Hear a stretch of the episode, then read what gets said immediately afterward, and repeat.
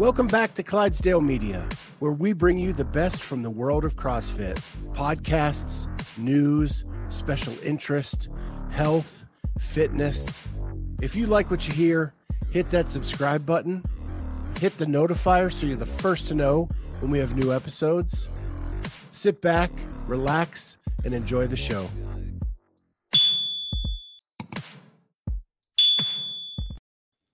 Welcome back to the Clydesdale Media Podcast. My name is Scott Schweitzer. She is Amy Radowski, and we are super stoked to have our good friend Margaux Alvarez back with us. Hey, Margaux. Hey, thank you so much for having me. Before we get into an interview, we have to thank our sponsor, uh, C4 Energy, and we just have to say they have these new hydration sticks by Xtend. Uh, they just came out. I just tasted this lemon lime for the first time today. It is really good. Not too salty, not too sweet, just kind of right in uh, getting that water to the nice level you want it. Uh, and to stop me from cramping in the middle of the night because my coach buries me every day in our workouts. So make sure you go to c4energy.com or officialextend.com and use the code Clydesdale to get at least 20% off your order. I think we're still at 33% for the rest of today. And after today, back to 20%. But thank you so much. And now to our guest, Margaux Alvarez, seven time CrossFit Games athlete, Titan Games finalist, uh, long drive competitor, uh, did Ninja Warrior once, um, wine entrepreneur, fitness coach. Am I missing anything? Tactical games. Yeah. All of it. Sounds good. it's quite the resume. it's getting to be that you take up my whole whiteboard now whenever we have you on. Just add more just, things. Just the, the intro. So that's that's one of the things we love about you. You never seem to be you always want to try new things. You're never satisfied in the moment with what you've done. Let's see what else I can do. Where did you get that attitude? And and is that was that a goal at some point in your life or did it just happen?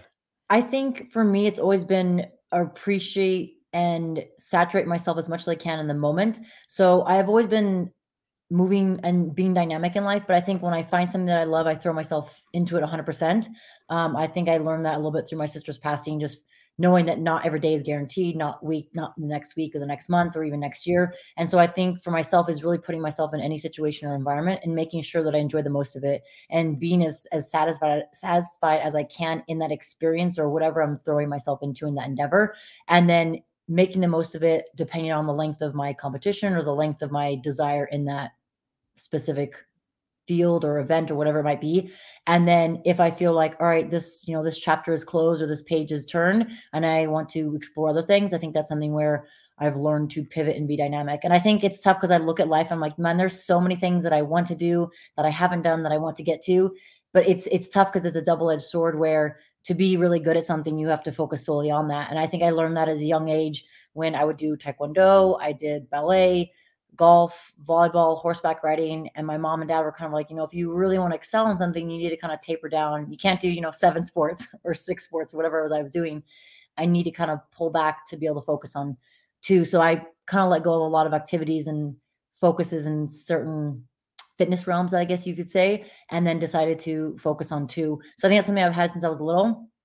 And I think it just stuck with me over the years now that I'm not little, I'm older. So when I was a kid, I was a four sport athlete in high school.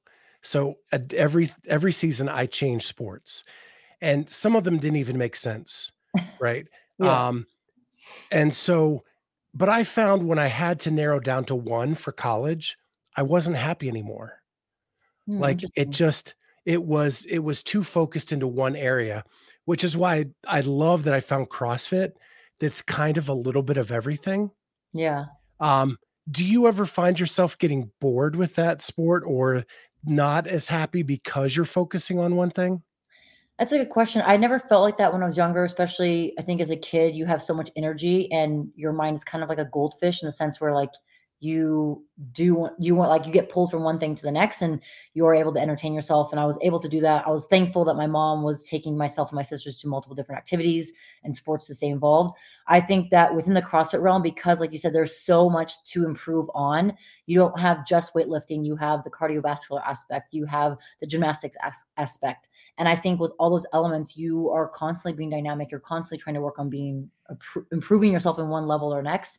And I think that's for myself. I didn't necessarily get bored. I think it got to the point after competing after so many years, the monotony of competition, having to make sure that I was in the gym six to eight hours a day, if not more, to improve myself and get better, so that the level of competition that was continuously rising every year to make sure I kept up with that.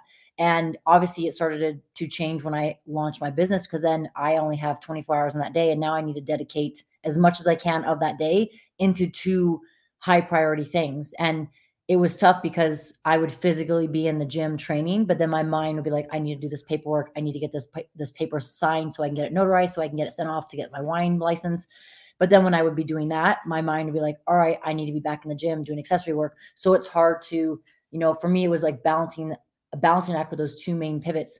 And I think for individuals, I can't speak for other people, but I know that was the um, the tipping point, the challenging point for me. It's like, all right, I, I love CrossFit, I love the competition aspect, but I now want to focus a little more time on my my wine company, my business. And so for me, it wasn't so much being bored, but more about priorities and how can I manage X amount of hours in my day when they're already dedicated to two things. Are you still using CrossFit now? Are you still utilizing that as just as a as a fitness improvement now? Yes. Yeah. I love I love CrossFit because I love the versatility of it, but I also love the community. That has been my number one thing when I first found CrossFit. Not only like the physical challenge and mental challenge, which I know we could all speak to, but also the community and being able to work out. After training for my with myself majority of the time by myself, I love working out with people. I love working out with classes. So I still continue to do that. I do some days I'll do a little more like functional bodybuilding, um, or other days I'll go for a walk. So the training's still CrossFit esque in terms of that high intensity component. Um, but the amount of hours that I'm cha- cha- training um, has changed a little bit drastically, we'll say. Not six to eight hours anymore. So you talk about the community and you made deep, long lasting friendships in CrossFit because I walk past your pig every day to work out. That's awesome. I love it. So you're talking about Christy's yeah. gym, right? yeah. For those that are watching, obviously, yeah, I love Christine Pat.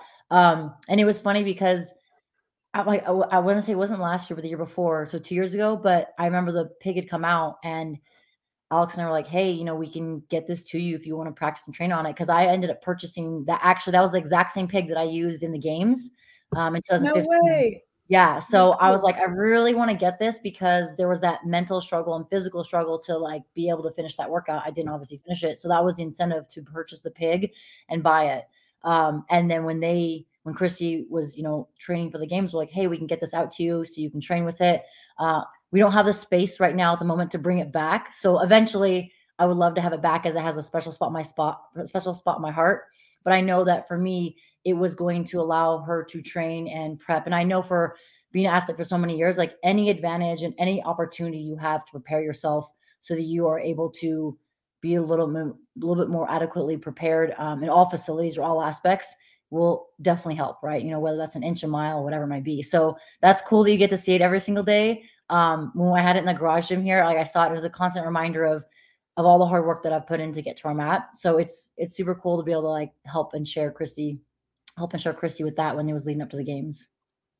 Yeah, I love the story that you had it shipped to Ohio. I can't even imagine, and you do not have to disclose what it cost to ship that thing to Ohio. well, we couldn't drive it, so like, yeah, Christy and Pat were like, "Oh my goodness, she actually shipped it to us." and they just say you're just an amazing person um so supportive of them and um oh. and they just love you dearly yeah i love them both and i'm i'm so grateful we had that experience uh, not only p- competing with each other as individuals but also being able to share that experience as a team in 2019 that was super cool um, and it's always good to be around good people with a good heart good soul and good energy um, and so i'm grateful the peer, people that i've met across like my years competing, but also my cross my years within the CrossFit community. Um, and so super blessed to know them.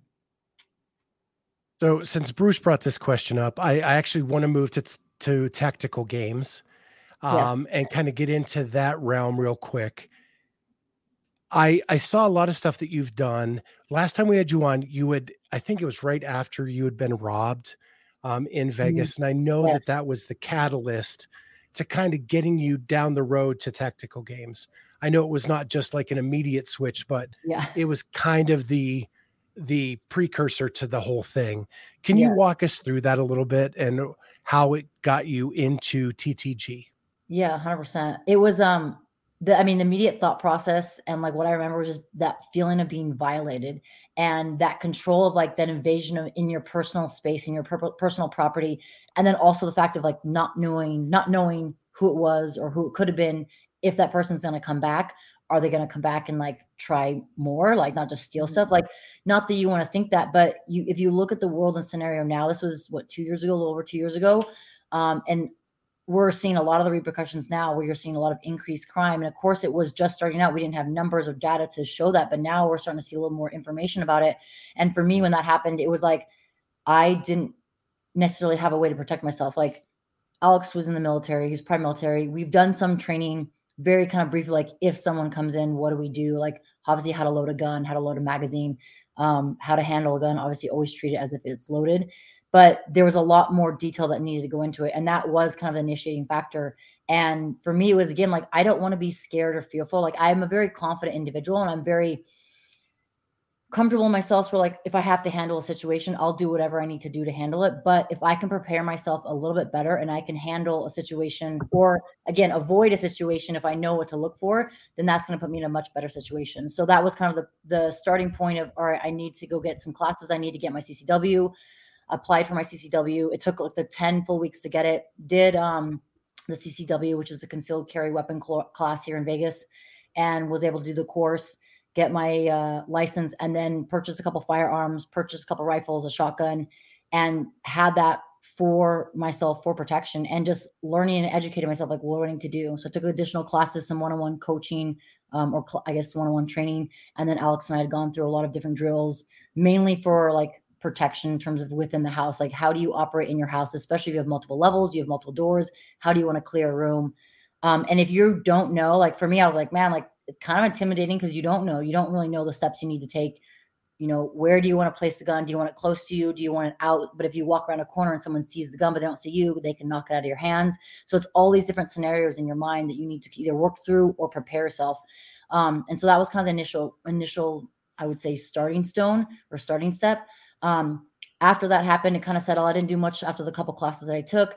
And then I would say this, I would say it's probably in June, actually. It was in June. I got invited to go to the Hunter Games with my friend Laura Zerra. She's a backcountry survivor, a backcountry survivalist. And she, uh, we worked with SIG last year in doing it. And so I got the opportunity to go out there. And for me, being from Montana, I've never hunted. You'd think I would have had hunting experience, but I didn't. And so that was kind of the, another door that was open that's like, all right, I want to learn how to you know, use this different type of rifle, learn and get more experience, not only in the hunting realm, but shooting. And so that was another opening thing. I was like, all right, you know, I'm I'm really interested in learning more. I want to educate myself more. And so I went out to that was June. And so then I started doing a little more practicing, trying to look into t- tactical games. I'd heard about it. I've talked to some of the the owners and the marketing people the previous year in 2021. But for me, I was like, I don't want to sign up for something and not know how to do it. Like I was very excited to do it, but I didn't have any of the training. So I kind of just pushed that back. So like that pushback for a month became like a year. so I continued to push it back. I was like, all right, well, if I'm actually going to do it, I need to sign up and do it. So um, I want to say it was like middle, beginning of August. I found one in Arizona at Tactical Games and signed up for it. I was like, all right, I got four weeks to train. Yeah, I want to say it was middle of yeah, middle of August because I remember having like four, four and a half weeks to train. I was like, all right, got to buckle down and do it. And so I did a lot of dry fire drills. Alex and I went over through, went over and talked through a lot of different drills. I worked with Lena Miculek for a little bit. Um, we did some virtual coaching calls just about dry firing drills and how that can help you in terms of competition. She does, she's done a lot of tons of, we'll say, of three gun competition. But for me, that was the stepping stone to be able to, all right, let me put myself in that environment and train every single day. So if I wasn't going to the range, I was trying to dry fire every day or every other day. And I think that allowed me to get a lot better with my handling skills, pistol and rifle. Um, of course, there's huge areas of improvements. I have a couple months under my belt, three, four months under my belt compared to other individuals.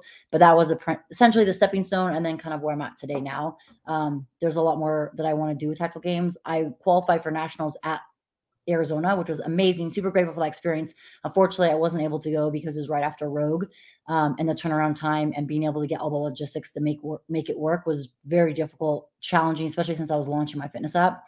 Um, so I'm looking forward to next season to be able to get back out there and qualify again. I know that was a really long answer. no, no, no, it's perfect. Um, so we had E. Shershawn uh, last e. week. Amazing. And she she talked about you on that episode. Um, but when you're both really good friends of the show, and when I heard that E was doing this, it was like that is the perfect fit, right? That oh, yeah. her background and and the CrossFit and all that stuff, it was a perfect fit. I can't say that I said the same about you, right? Like, You're like, this is not you know, like a square peg in a circle hole.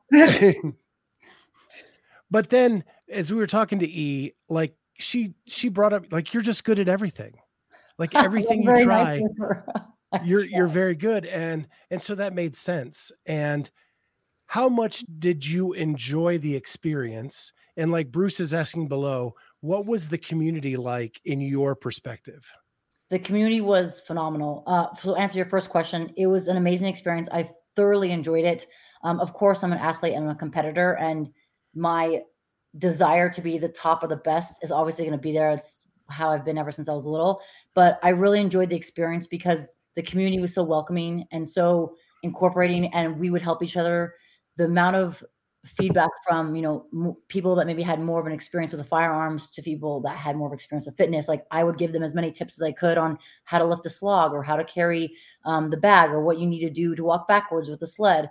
So the community was by far amazing. It reminded me of kind of the grassroots grassroots early days of crossfit um, a little bit more small niche and everyone was super supportive and it was just a really great experience and not that I wasn't surprised because I I um, again I go into the intention of I'm going to treat others how I want to be treated. So I'm assuming everyone else is just as nice at, out there. So when everyone was so welcoming and amazing, it was it was like, all right, this totally makes sense. Like this is what I'm anticipating. Where you maybe you go to scenarios or situations where people are a little more stuck up or you know they have like their nose in the air. I didn't have that at all. It was a really cool opportunity to be able to connect with a whole nother community and of course, people are into fitness, people are into shooting. Um, and I think I saw his other question in terms of like prior military, other individuals. There are a lot of either prior military or active um, individuals that are, you know, that is their job, whether they're Leo or, you know, like E, she's in her position where she has a lot of training with that. So I think it's, it's a community where no matter what your background, similar, similar to a CrossFit class, no matter where you're coming from or what you're doing, you come all together, you do your class, you throw down, same thing. You come in no matter where you're coming from, you all get to throw down, have an awesome experience. And what I think I really liked about it too is that these scenarios and situations, as much as yes, it's a competition, if something or if you know s hits the fan. You know how to prepare yourself. You have put yourself in different situations where you're having to think tact- tactically but also having to be dynamic. Like if you're typically a right-handed shooter and you have to shoot from the left side and you have to shoot left-handed then you need to be all right how can i handle this? What do i need to do with my body position? So i think it's great because it again it can i don't want to say bleed into it can lean into or can blend into a real life scenario if it does arise. Mm. And correct me if I'm wrong, they have a tactical division yes. designed for law enforcement officers, former military, things like that, that. That's a little bit different than like the elite division. Correct. Yeah, they do have a different division. I've only done one competition, the one in Arizona, um, and I ended up doing elite. And I was like, all right, I don't. My again, my shooting experience is like four weeks at the best right now, so I don't know how this is going to go. But it wasn't so much of the the training, the training, obviously it was a good amount of workouts in terms of multiple workouts within a day or events within a day. But it, it came down for me was a lot of it shooting and getting, you know, but getting better with my trigger handling, getting better with my manipulation of my weapon. And I've done a lot of that and I was prepared, but again, more time is under my belt to be able to improve that. But it is awesome to see, you know, you have the elite division, then you have the intermediate, then you have those divisions specifically for the tactical community. So when you're training and you were training for this in Arizona, like what, is there a Oh, the competition in Arizona. I was training here in Vegas. okay okay sorry okay Sorry, training in vegas but did you do you have like a specific type of coach that helps you train specifically for this or do you just like i'm taking care of my fitness i'm just going to have some support with shooting Yeah, so I I mean Alex and I did a lot. We do we we would do a lot of drills at the range. Um, didn't really focus so much of blending the two in terms of fitness and shooting. I would maybe do a little bit of jogging and running to get my heart rate up to simulate it. Um, but when in terms of my training, I was just trying to either I would do classes and then I maybe do additional work, but I try to focus a lot more on like odd objects. So like sandbags, D balls, um, anything where I'm going to have to use an object or lift an object, go backwards uh, or forward, whatever I need to do with it. I've actually done a lot of backwards sled walking and I've been incorporating that since last year of training. Um, that's really good for building the strength of the back of the knee, posterior chain of the knee. And so it's it was awesome that one of the events was we had to start with a sled drag, backwards walking sled drag, uh, and open and a closure of the event. I was like, man, this is perfect. So Yeah. I, I love odd object training. I've always loved sandbags. I've always loved unique things like tires or pigs, anything that's different. Um, and so I think that's where the draw to do the training for the tactical games is like, all right, I can do class for the cardio aspect. I don't have to worry about my handstand push-ups or my muscle ups per se, but I obviously the conditioning aspect and being able to recover is still important. I definitely did up my running for it because I knew there would be probably a longer distance run, which I think it was three miles for that event. I know the nationals had an eight and a half mile run, I believe. So it was again CrossFit classes plus a little extra after that in terms of like odd object training. I have so many questions about this. Um, so when we talked to E, we we talked to her about do you get excited when you see like the sandbags are heavier or and she's like you would think because of my fitness that I would, but the way it affects my shooting is very different than you would think. Did you experience the same thing? Yeah, I would agree with that 100%. Like the heavier weights for E and I, I think you know we have the strength to do that, and I think there there are other women out there that can handle it. But someone that maybe is a really good shooter but doesn't have as much strength training behind them or training in general behind them, that sandbag might be a little harder, might slow them down. Um, but then for those that are fast with it, you now need to go with an elevated heart rate, breathing really hard, and now you need to make sure you hit your target. So it definitely does change the landscape. You need to be a little more um, cognizant of how you make your decisions because you could go super fast, but then you get there and then you're you're missing every shot when it's like, okay, maybe I would have held off a couple more seconds or gone a little bit slower to get there and pull the trigger. I think of a good analogy would be like, you know, you're on the echo bike or the rower and you row a couple seconds or your bike a couple seconds faster. Is it worth it when you hop off? Then you got to go do pull ups or toes to bar or another movement where you're a little more having to help elevate a heart rate, but you have to like pause and rest. Might as well go a little bit slower so you can go off the bike or rower and straight to the next implement or exercise. Yeah, the other thing we asked her is what was the thing she learned that she needed to work on more? And she said it is the speed shooting. Yeah, that I think it's a great implement. I mean, for myself, a little bit, I would say some of that is speed shooting, but also myself is not trying to pull back the trigger so fast. So being a little bit more, a little bit better with trigger pull in terms of like making sure that I have that exact first line on my finger on the trigger before I pull it. Um, because again, you could get there first, but if you miss all your shots, then those are all those points get taken away from you. So yeah, again, there was a it was a huge learning experience. It's like, all right, there's a lot of things to work on, a lot of things to improve. Of course, I need more pr- experience and more practice sh- shooting, specifically with my pistol more so than my rifle. I feel more comfortable with my rifle because I've had a little more pra- practice with that. Um, but training with my, I had a, a Sig 320 Spectre comp, and being able to train with that, it was a lot better than my 365 that I had. I still have it, but the 365 is a little more compact. It's more for EDC, like everyday carry. Um, but for a pistol competition or having a pistol to shoot for competition, having something a little bit bigger like the nine millimeter that I have with the SIG was a lot better because I had like more meat. I had more to hold on to in my hands compared to where the SIG 365. I love it, but that was more for concealed carry. So Bruce also asks, how was it compared to the biathlon event at Rogue Ooh. back in I think it was 19? Yeah, 2019 at Rogue. So it was um, a little different, obviously, in terms of. I would say just because you had you had to make sure your shots counted because if you didn't get those shots and you had to run that extra run with the kettlebell thrusters.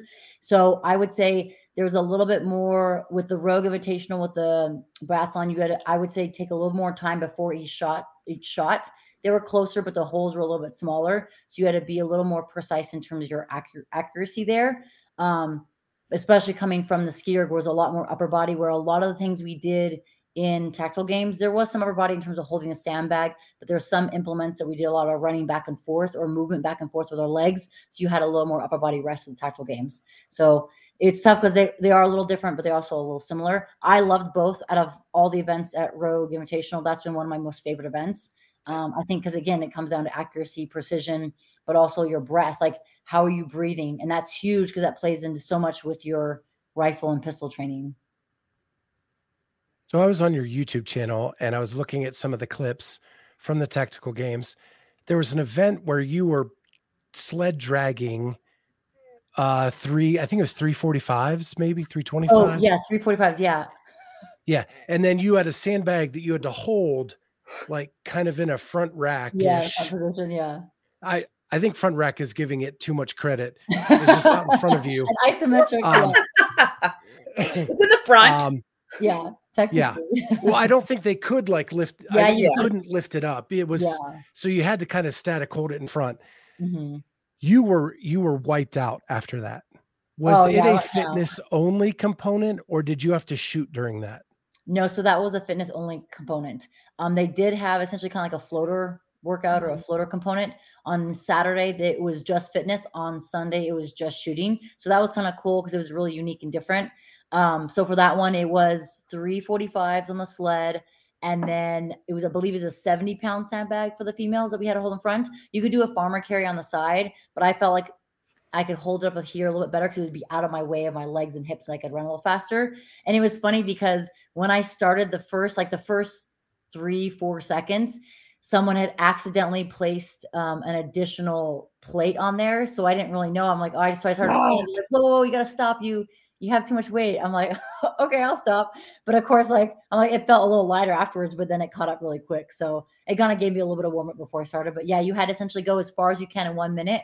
Um, get go down around the the the base of a tree. You had to like pull yourself around the tree, but you once you get past that tree, you have to go back as far as you can. I can't remember my total distance, but I, I know E for sure beat me. E, and I think I think E got first, and then I got second, or maybe I got third. I can't remember on that event, but uh but yeah, it was it was all like the first, I would say the first portion going down wasn't too bad, but then you got to get to the tree, you kind of slow down. So as you slow down, everything starts to kind of like soak up in your body, your legs start to get super heavy. So then I was just trying to waddle and I was like, all right, I I I could possibly get past that flag if I just like fall forward and let the sandbag go and I land on top of it, which I did because you had to get the sled past the flag for it to count distance wise.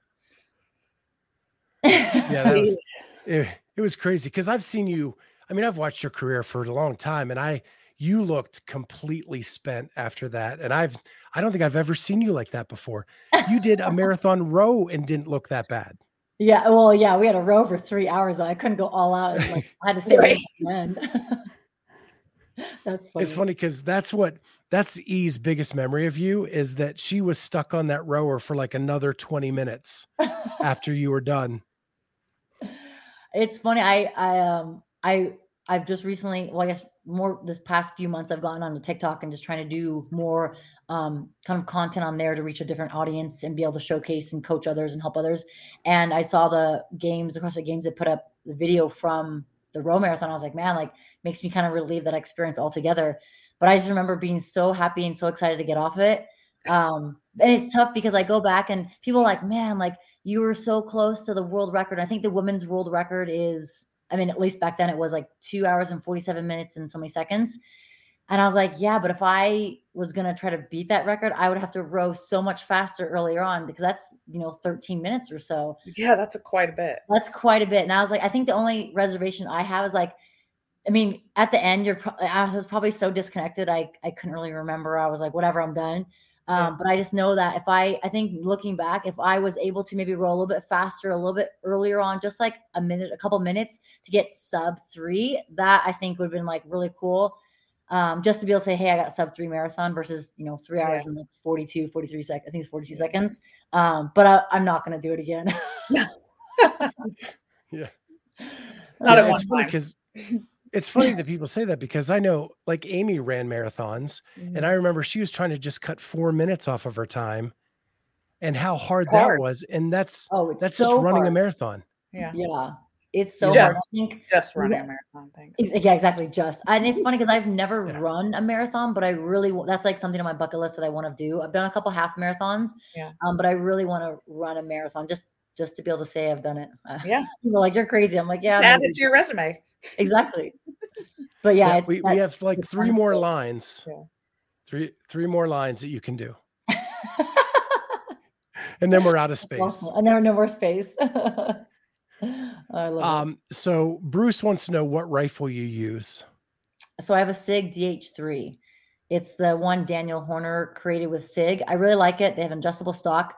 The only thing that I I'm working with that is when you have a sling, the way I have my I have a two point sling that I have attached. So as I flip it over, as I sling it over my back, um, as I was practicing, this the sling sometimes gets stuck in there. So I'm kind of playing around with that or playing around with my different um, sling positions to find something that works a little bit better. But I really like it. It's really smooth. Has a flat trigger. Um, it's it's phenomenal. I I do recommend it. So um, just finishing up with the tactical games a little bit. Um, you seem to be like glowing talking about it. Like there's like you found something that you want to conquer and that you know how you have to get better. So do you see this being like a, a mini career move for you? Um, possibly. I think it's it's tough because the amount of time training wise in terms of fitness and shooting, there's there still needs to be a good ad- adequate amount of time because I respect my competitors in terms of what they're putting in training hours and, t- and time wise. And if I want to beat them or if I want to be on that podium, I know that I need to put more time and hours into it. Um, that also requires time in the day that I'm not dedicating towards my fitness app or my wine company. So it's finding the balance of, you know, whether I work with a sponsor or whether I am able to find other ways to bring in resources to do that. Um, I do love it. I love the challenge. And I think that's where, as an individual, I've always been drawn to challenging myself, putting myself in an environment where I have to push myself and thrive and rise to that occasion. So I definitely want, I definitely do do, see myself doing more and training more for this. Um, it's just making sure that I can still adequately get everything else that I need to get done in with my two other businesses as well. Yeah. And one more question from Bruce is 5.56 millimeter question mark. Uh, so the for the DH3, that's just yeah, five five six. I was uh, I was like five point five. Yeah, so five five six is what the rifle two two three. Um, that's the rifle standard they have for the tactical games, and that's what the DH3 is. Um, and then for the pistol, you need either a 40, a 45, or a nine, I believe. So yeah, but that is a Okay. five five six. Yeah, I was thinking for some reason I was thinking in my mind um, my six five Creedmoor. That's what the rifle I got, the Sig rifle, hunting rifle I got from Sig from the Hunter Games. So I was kind of like, wait a second, what? a little bit of a So- delay. Is the Hunter Games something you want to go back and and A hundred percent. So that's invite only, and? Okay. um, I hope to get invited back again this last year. Uh, this was their second year doing it. 2021 was their first year. My friend Laura did it with Lena and another lady, and she said she had a phenomenal experience. And the lady that was supposed to do it this year couldn't, and so she asked me. Luckily, I was able to make some changes in my schedule very rapidly, uh, and I was able to do it. So I'd love to go back again. I definitely want to get into hunting. Um, this year was kind of a hard time frame schedule in terms of when hunting season is to actually get to do it. But I'm looking forward to spending more time and actually going hunting and learning more of the process because the hunter games was kind of it mimics the hunt in the sense of like you have to look for targets you have so many shots and your shots are worth so many points um, but it it for sure it opened up like a whole new realm i'm like all right yes you have to have fitness because you have to hike from you know a point to b point within a certain amount of time frame but to be able to become more proficient um, for me and also know how to hunt my own food would be huge because i mean i know the world's crazy and don't want to go down rabbit holes but Right. uh, to be able to provide for myself and my family or be able to have and you know hunt and have food for the entire year that's huge and i think that's something that i would love to be able to have more education on and experience on and so i'm definitely looking forward to doing more of that for sure in the future And then I see this is what I see after that. Then I see you uh, on a horse with a bow. hell yeah I think that should be. Um, We'll add yeah. that. That's your third line there. I, I I love it. I it's funny. I actually used to ride horses growing up. I did horseback riding. I did um, a couple years, I think a year to two years of Western competition, and then I moved into equestrian. Um, absolutely loved it. Almost bought a horse that was named Smokey. This was when I Mhm. was I think eleven or twelve, junior high. Um, absolutely loved it, but the cost and the a commitment to have a horse and a barn and all that stuff. I didn't have any of that, so I would have it housed at where I was getting lessons. But I, I love it, and I think um, for me, I, mean, I love. It's funny because someone asked me in a different podcast, like if I could be one animal, what would it be? And I was like, a horse. Like there's just so majestic, and I think I know it sounds weird, but for me, it's like there's something that you mean you're connected to being outdoors and getting around. And I mean, I just would love to spend more time on a horse and actually go hunting and get more experience. So I will let you guys know when that happens. Yes. Love it. So I got to know you grew up in Montana. Mhm. Amy and I are huge Yellowstone fans. we talk about it all the time. Um, oh, I love it. first of all, have you ever seen the show? it. Two, is Montana that beautiful? So one, I have seen the show. I've seen the first full season one. Missed out two, three, and four. I think I've watched a couple episodes of five. Um, two got a little dramatic, and I was like, I just can't watch. I was like, yeah, was like, too much. So I stopped. Um, but yes, Montana is that beautiful. Uh, I've had a lot of friends reach out to me. They're like, "Oh my god, I want to move to Montana and marry Right. A cowboy." I'm like, one, those are not the cowboys you But are going That's to not what they look exactly. Those There's are no rip in real see. Montana. No, you're gonna have different cowboys in Montana. Um, but yeah, Montana is that beautiful, and I I've loved I would love to go back. I'd love to live there. Um, there was a pivotal point where we thought about you know we move back there, move to Vegas, and obviously move to Vegas was better for the business, and this is I think where we'll stay for a while. But being able to go back to Montana is something I try to do every year, every, twice a year if I can, depending on my schedule. Um, and it, it's funny because it's so beautiful, and it's like there's so much there that I connect with and I love um, that I know I'm going to get at some point be drawn back there. And I know a lot of people have moved there since seeing the show, um, not only Yellowstone, but also during the pandemic before I think the show even came out.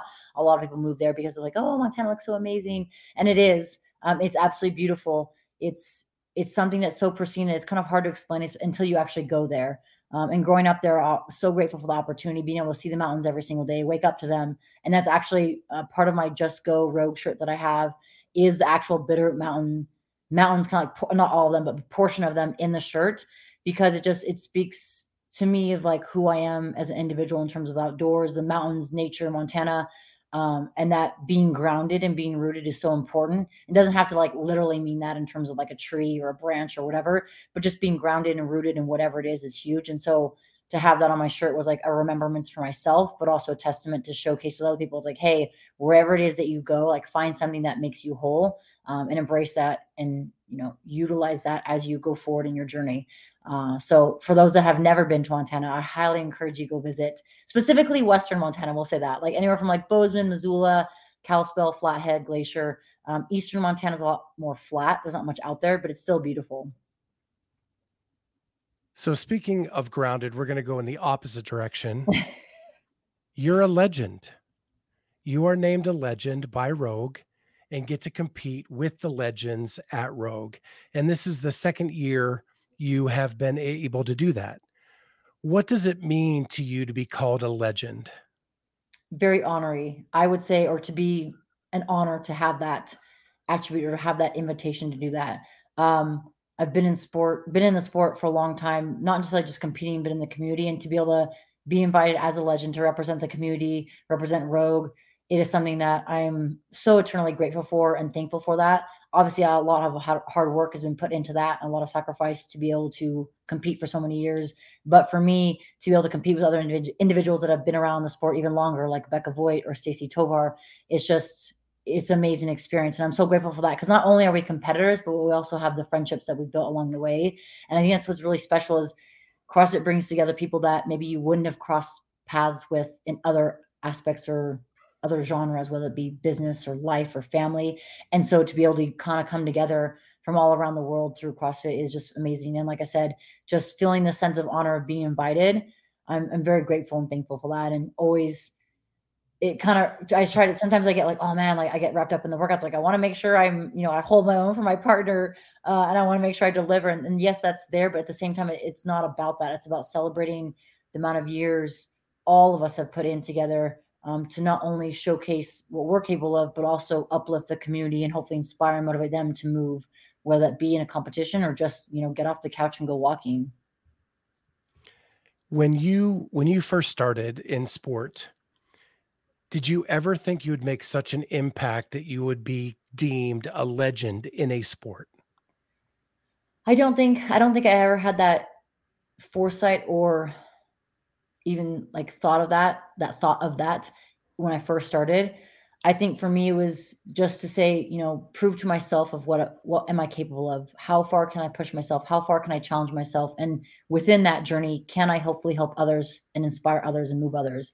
And I think a lot of that stemmed from, you know, maybe not I know it's not the feeling of not being able to help my sister, not being able to save her. And of course, I have no control over the accident. I have no control over the destination of how life happened with that, but I think for me having that feeling of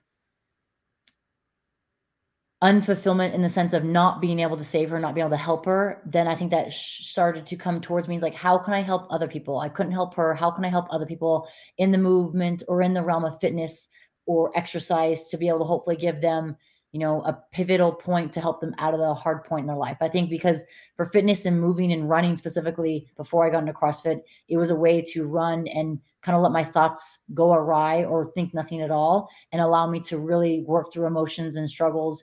And for me, that helped me through a hard period of time. And so my thought process was if I can hopefully help others get through that hard period of time or maybe uplift them or pull them out of that dark space then maybe that can be helpful. Um, so i never thought that i would be deemed a legend or have such an impact on a community but i think in my heart it's like as long as i'm knowing as long as i feel like i can help other people or give them guidance or give them inspiration or be able to extend a helping hand to help them out of the current spot to hopefully a better place um, that i think it was kind of the focus. So again very honored to be able to be deemed a legend and given that title and continue to be invited back for another year was definitely um, a blessing. You're on mute. So now I want to get into your businesses. Um, and I don't know if you can see um, behind me. Oh. Oh, I do see them right there. there. yeah. The one that's we awesome. Have, uh, the goat and um Cheerston. What Cheerston? Yeah. Yes, Cheerston. Yeah. I look, yeah, I look at Cheerston behind it. Yeah. So uh the wine business. Last time we talked, you were actually going to start growing your own grapes. Did you ever get to that point? No, so we paused that. We focused on distribution here in Vegas, Montana, and Colorado. So I can't remember last time we talked, we had distribution in Montana or Colorado. I don't think so. Yeah, so I, I it feels like years have flown by, then it feels like months have gone by instead. Um, so yeah, so I had distribution here in 2018 in Nevada, um, and then it was able to get into distribution into Montana and Colorado. That is very challenging as a small business. Um, it's just Alex and myself, so we don't have a team of sales reps or people to push it. So that was pretty much all of our jobs, just added on to everything else that we're doing. Um, so I was able to get distribution there, which is great. Obviously, being Montana, my home state, being able to get the wine in there was huge. Getting into Missoula and then the Bitterroot Valley and then uh, Bozeman as well. But of course, it's a struggle because you're having to compete with other wine brands and wine companies, um, companies with larger, deeper pockets. So I was able to do that. Still hosted a lot of wine nights and yoga nights. Uh, was did like some huge tours last year. Obviously, 2020 put a damper on all events. Wasn't able to travel for any of that. Um, so we were able to travel and do events last year, done some wine launches, which has been great.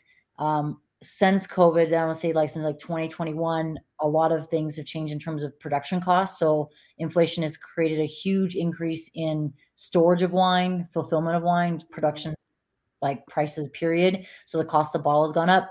Uh, cost of labels have gone up, corks, capsules, printing, all that. So I've kind of put a halt on all that, which is unfortunate because um, I was looking to launch my new label, which is Celestial, um, which comes off of my middle name, but also ties into a picture of my sister, which would be the new label.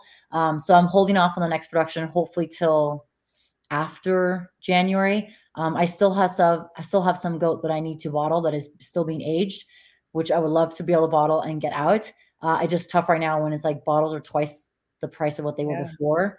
It's just like, man, like if I'm going to do another large case production, I I'm going to have to wait for that because it's been so detrimental in terms of freight.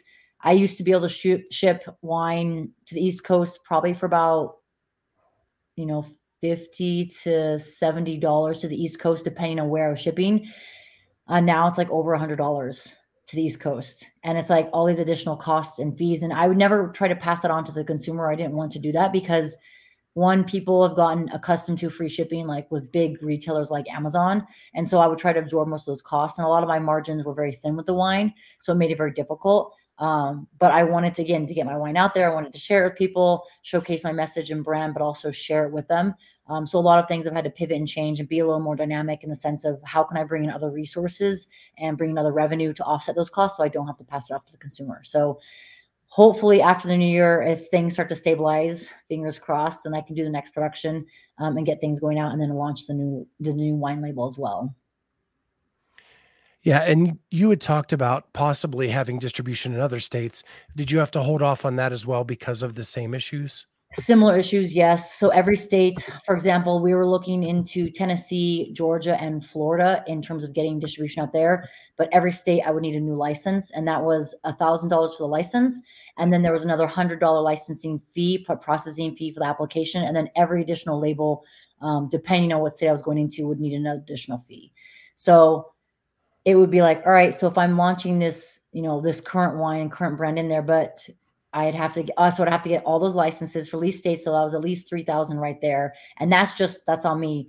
I'm not even guaranteed sales to the distributor, even though I was having talks and conversations. Because the biggest thing for me was like, if I get this license and I apply for all this licensing and I get approved, and the distributor's like, yes, we want to bring you in, and then you know ghosts me or doesn't respond to my emails or my texts text messages anymore, then it leaves me kind of high and dry where I've put all this effort to get licensing, get all the paperwork, um, and you you have to renew every year. You have to pay an yeah. additional fee for licensing, and so it makes it difficult. Where it's like I can ship myself to people, but then again, that's my additional cost. If I go through a distributor, I can move a little bit more bulk wine or bulk cases at a time, and then the retailer or then the distributor can get to the retailers, and then the consumer can buy within you know the wine shops or the restaurants. And so most states are a three-tiered industry where you have you know the wine supplier or the wine company, then you have um, the actual distributor they have to go through. It's pretty much a gatekeeper. Um, I think of like the monopoly guy. You know, like you can't pass go, do not pass go. So you need to get a distributor uh, before you can get to retailers or wine ship, uh, wine stores, or even restaurants. The only exception would be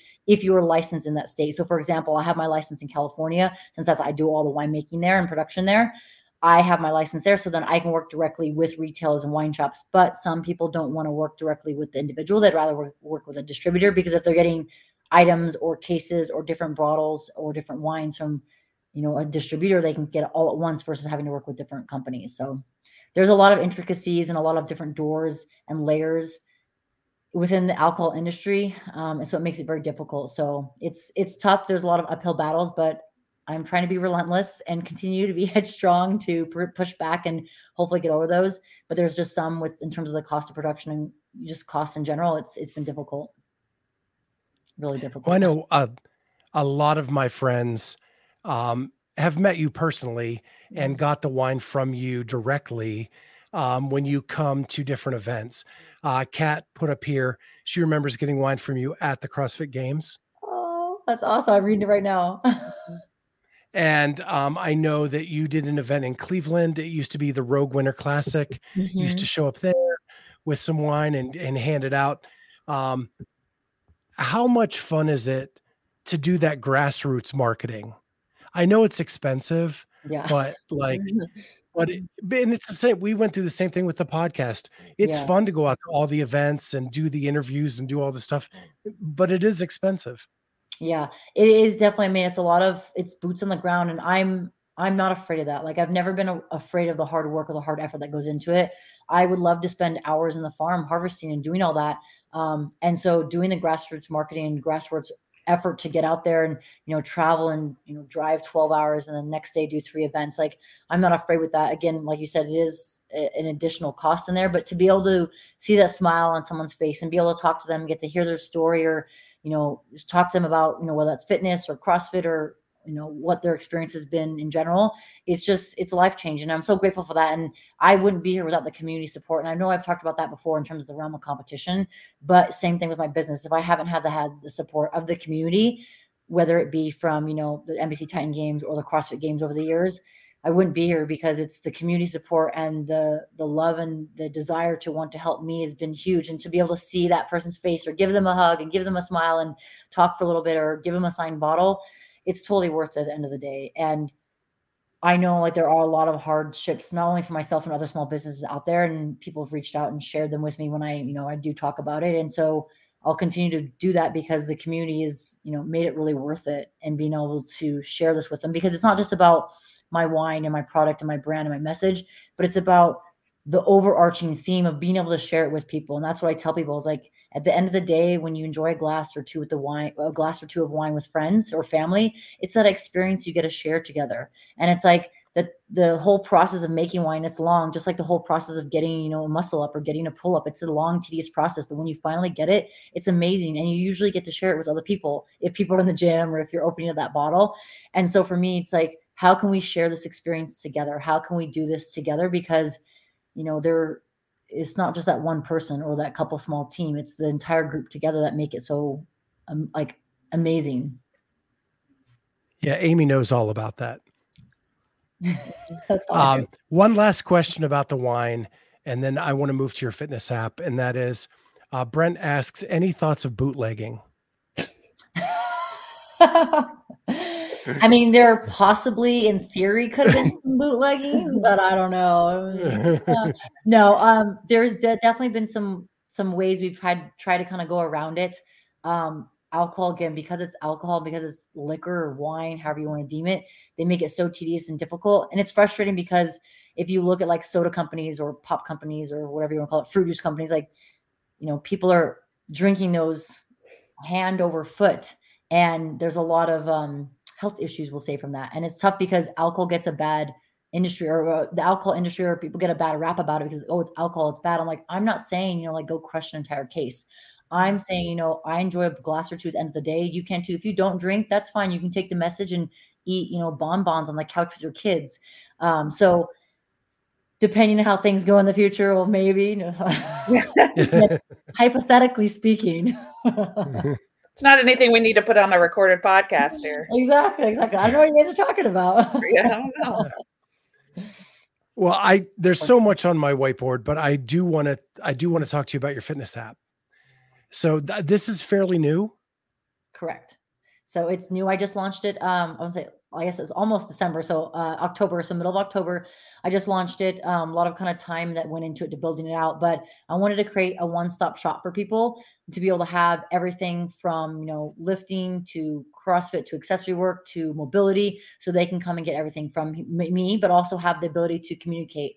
Um, I want to help people, and I know a lot of people have specific different goals, whether it's hey, I want to add 10 pounds to my snatch, but overarching, I've seen a lot of people you know they want to lose fat they want to build muscle they want to look and feel good but they also want to be physically prepared and that was been my focus like how can i prepare you? How can i get you strong in the gym so you can take that fitness and have it applied to real life whether that's hiking you know, hunting, going on uh, walks with your kids or whatever it might be, like being able to move from one house to the next. For me, was creating this platform where I can bring this community. You know, I know there's lots of other social media platforms out there, but how can I bring everyone together and we can have this place where we can communicate? I can inspire you, I can hopefully motivate you. Um, and so I've structured it where I have different programs. We actually just started a 28 day challenge yesterday.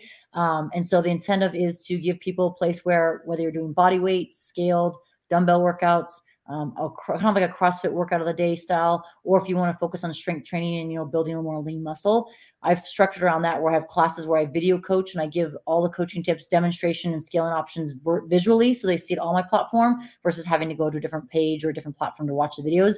But then also the written program, and then I have a couple different community chats where we can interact with one another. Um, and then I have news feeds so that I can share nutrition tips, sleep tips, time management, stress management. There's a lot of things that I think people are working for that sometimes get overlooked, and those need a little more time and attention. So I've created and structured my app around that so people can join and we can kind of do this together because I know it can be hard to be by yourself and do it alone. And I think with the pandemic too, there's a lot of people that shifted, you know, going to a gym or canceling their membership and now they're mm-hmm. working out in their garage if they have equipment, or they're just working out in their living room. Or I know friends that have like new moms that, you know, they're not able to get to the gym. They have 20, maybe 30 minutes at the most to get some sort of movement in. And so I want to design programs around that where if you don't have any equipment, totally okay. You can do this in your living room with nothing. If you want, you can grab a set of dumbbells if you have it, or you know, grab soup cans and add that. Mm-hmm. Um, I know I kind of throw that as a joke, but people that is better than nothing. And I think okay. body weight movements, you can still build some really good foundational strength and mobility and just kinesthetic awareness around just moving. And so I wanted to create that with my app. So, what is the name of the app? It's called Celeste by MA. MA is my initials, Margaux Alvarez. And they you can get that on iOS and Yeah, you can get on the App Store. Um, I don't have an Android as of yet, hopefully in the future. Um, but I have a landing page that people can check out if they have questions. They can go to my website um, and they can always reach out to ask me questions if they have directly questions for me specifically. Um, but I wanted to be able to create a place where they can again get as much as they want, not only programming, but also the video aspect as well, coaching wise. And your marketing has been awesome. I know that you love to ride your Harley. I love my Harley. And and I've seen you drive it out to the desert and hop off and do a workout right there on the side of the road. hmm Yeah, so a lot of people ask me like, "Oh my gosh, how did you get your dog out there? How did you get your dumbbells out there?" I'm like, "Of course, I have a vehicle following me, and she isn't Yeah. like on my bike, even though people suggested me getting a sidecar for her." Uh, I, she's actually sitting over here, so I think Yeah. she might love it. But um, but yeah, so I'll do. For me, it's like I want to showcase not only what I'm doing, but hopefully inspire those that either have a bike or that have a ability to go out and move outside. Can hopefully kind of get them going. Um, and I love riding my bike, especially during the summertime here, even though it can be hot as heck here. Um, I think I'd rather ride in the summer and heat than ride in the winter because you have to have like 8 billion layers because once that air starts coming, Right. it's hot. Um, but yeah, so for me, I just want to be able to highlight aspects of my life and showcase what I'm doing. I'm I'm trying to get better at story storytelling. I'm not much of a, a me, me, me person. Yes, I want to highlight what I've done, but I have a hard time communicating that or kind of putting out there because I don't want to come across as egotistical. And I, I know I'm not that type of person. Um, but if people are going to trust me, they need to understand what I've been through or where I've gone to say, hey, she does have the experience. She does have over 14 years in the fitness industry to say, all right, cool. Like she makes sense or this makes sense or, oh, I, that, that was never been coached to me before. I've never learned it like that. So I'm trying to do a better job of storytelling and showcasing what I've done, whether it's competitive or a trainer, um, and hopefully take that and package that and share that with them so they can hopefully find some sort of inspiration that gets them moving. And I've told people like, hey, it doesn't have to be CrossFit. It could be whatever your heart's desire. If you like to do Zumba, if you like to go take dance classes, pole classes, that's awesome. Move, stretch, get something do get something in your schedule or in your day that allows you to find some sort of physical movement because that physical movement will help you emotionally and will help you mentally. And I know there's been a huge struggle with mental health um, since since during the pandemic and even after. So movement's been huge, and I just want to encourage that. Is your app a monthly subscription? Yes, it is monthly. There is an option for an annual if you want, but it is a month-to-month subscription. Um, so you, when you download it, you have access to all my programs. Um, we have a chat in there, so I'm able to ask for any questions, and I also have a news feed. So any information that I put on there, it stays there. So anything that I share for the challenge or anything that I share uh, for individuals is accessible to anyone that joins. Well, most people know that you can climb a pegboard better than most. You can row, you can row around the Hawaiian Islands. Mhm. You can take on Mount Olympus. You can uh, shoot down targets like the best of them. And what else? Make wine. You can pick grapes and make wine. And that's just like half the list. Just part of it. Yeah. So I can be your hype man I love it. because you're a phenomenal athlete. Thank you, Scott. Yes, absolutely. You guys are both amazing. As always, very grateful. Margaux, thank you so much. The hour went so fast. I know can't it's believe- crazy. It's an hour.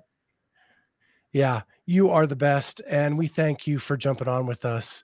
Of Uh. But I know that you are super busy getting back to one of these 87 things. I don't yeah, I don't think Um, there's enough hours in the day for you to get all the things done that you want to get done. It's hard. Sometimes they roll over to the next day, unfortunately, but Yeah. I, I try to do a decent job of checking off that list. So make sure you get to that iOS app store and download Margaux's new app, Celeste by MA. yes. Celeste. Okay. Celeste, yeah. So that the And, Celeste uh, actually pulls off from Celestial, so it kind of ties in with the Okay, that's what I, that's why I was like, wait a minute, is it Celeste or Celestial? Okay, yeah, I'm glad we Celeste, yeah. No, you're on it. You're on it. Okay. All right, cool. And thank you so much, Margaux. And we'll talk to you soon. Take care, guys. Thank you. Uh-huh.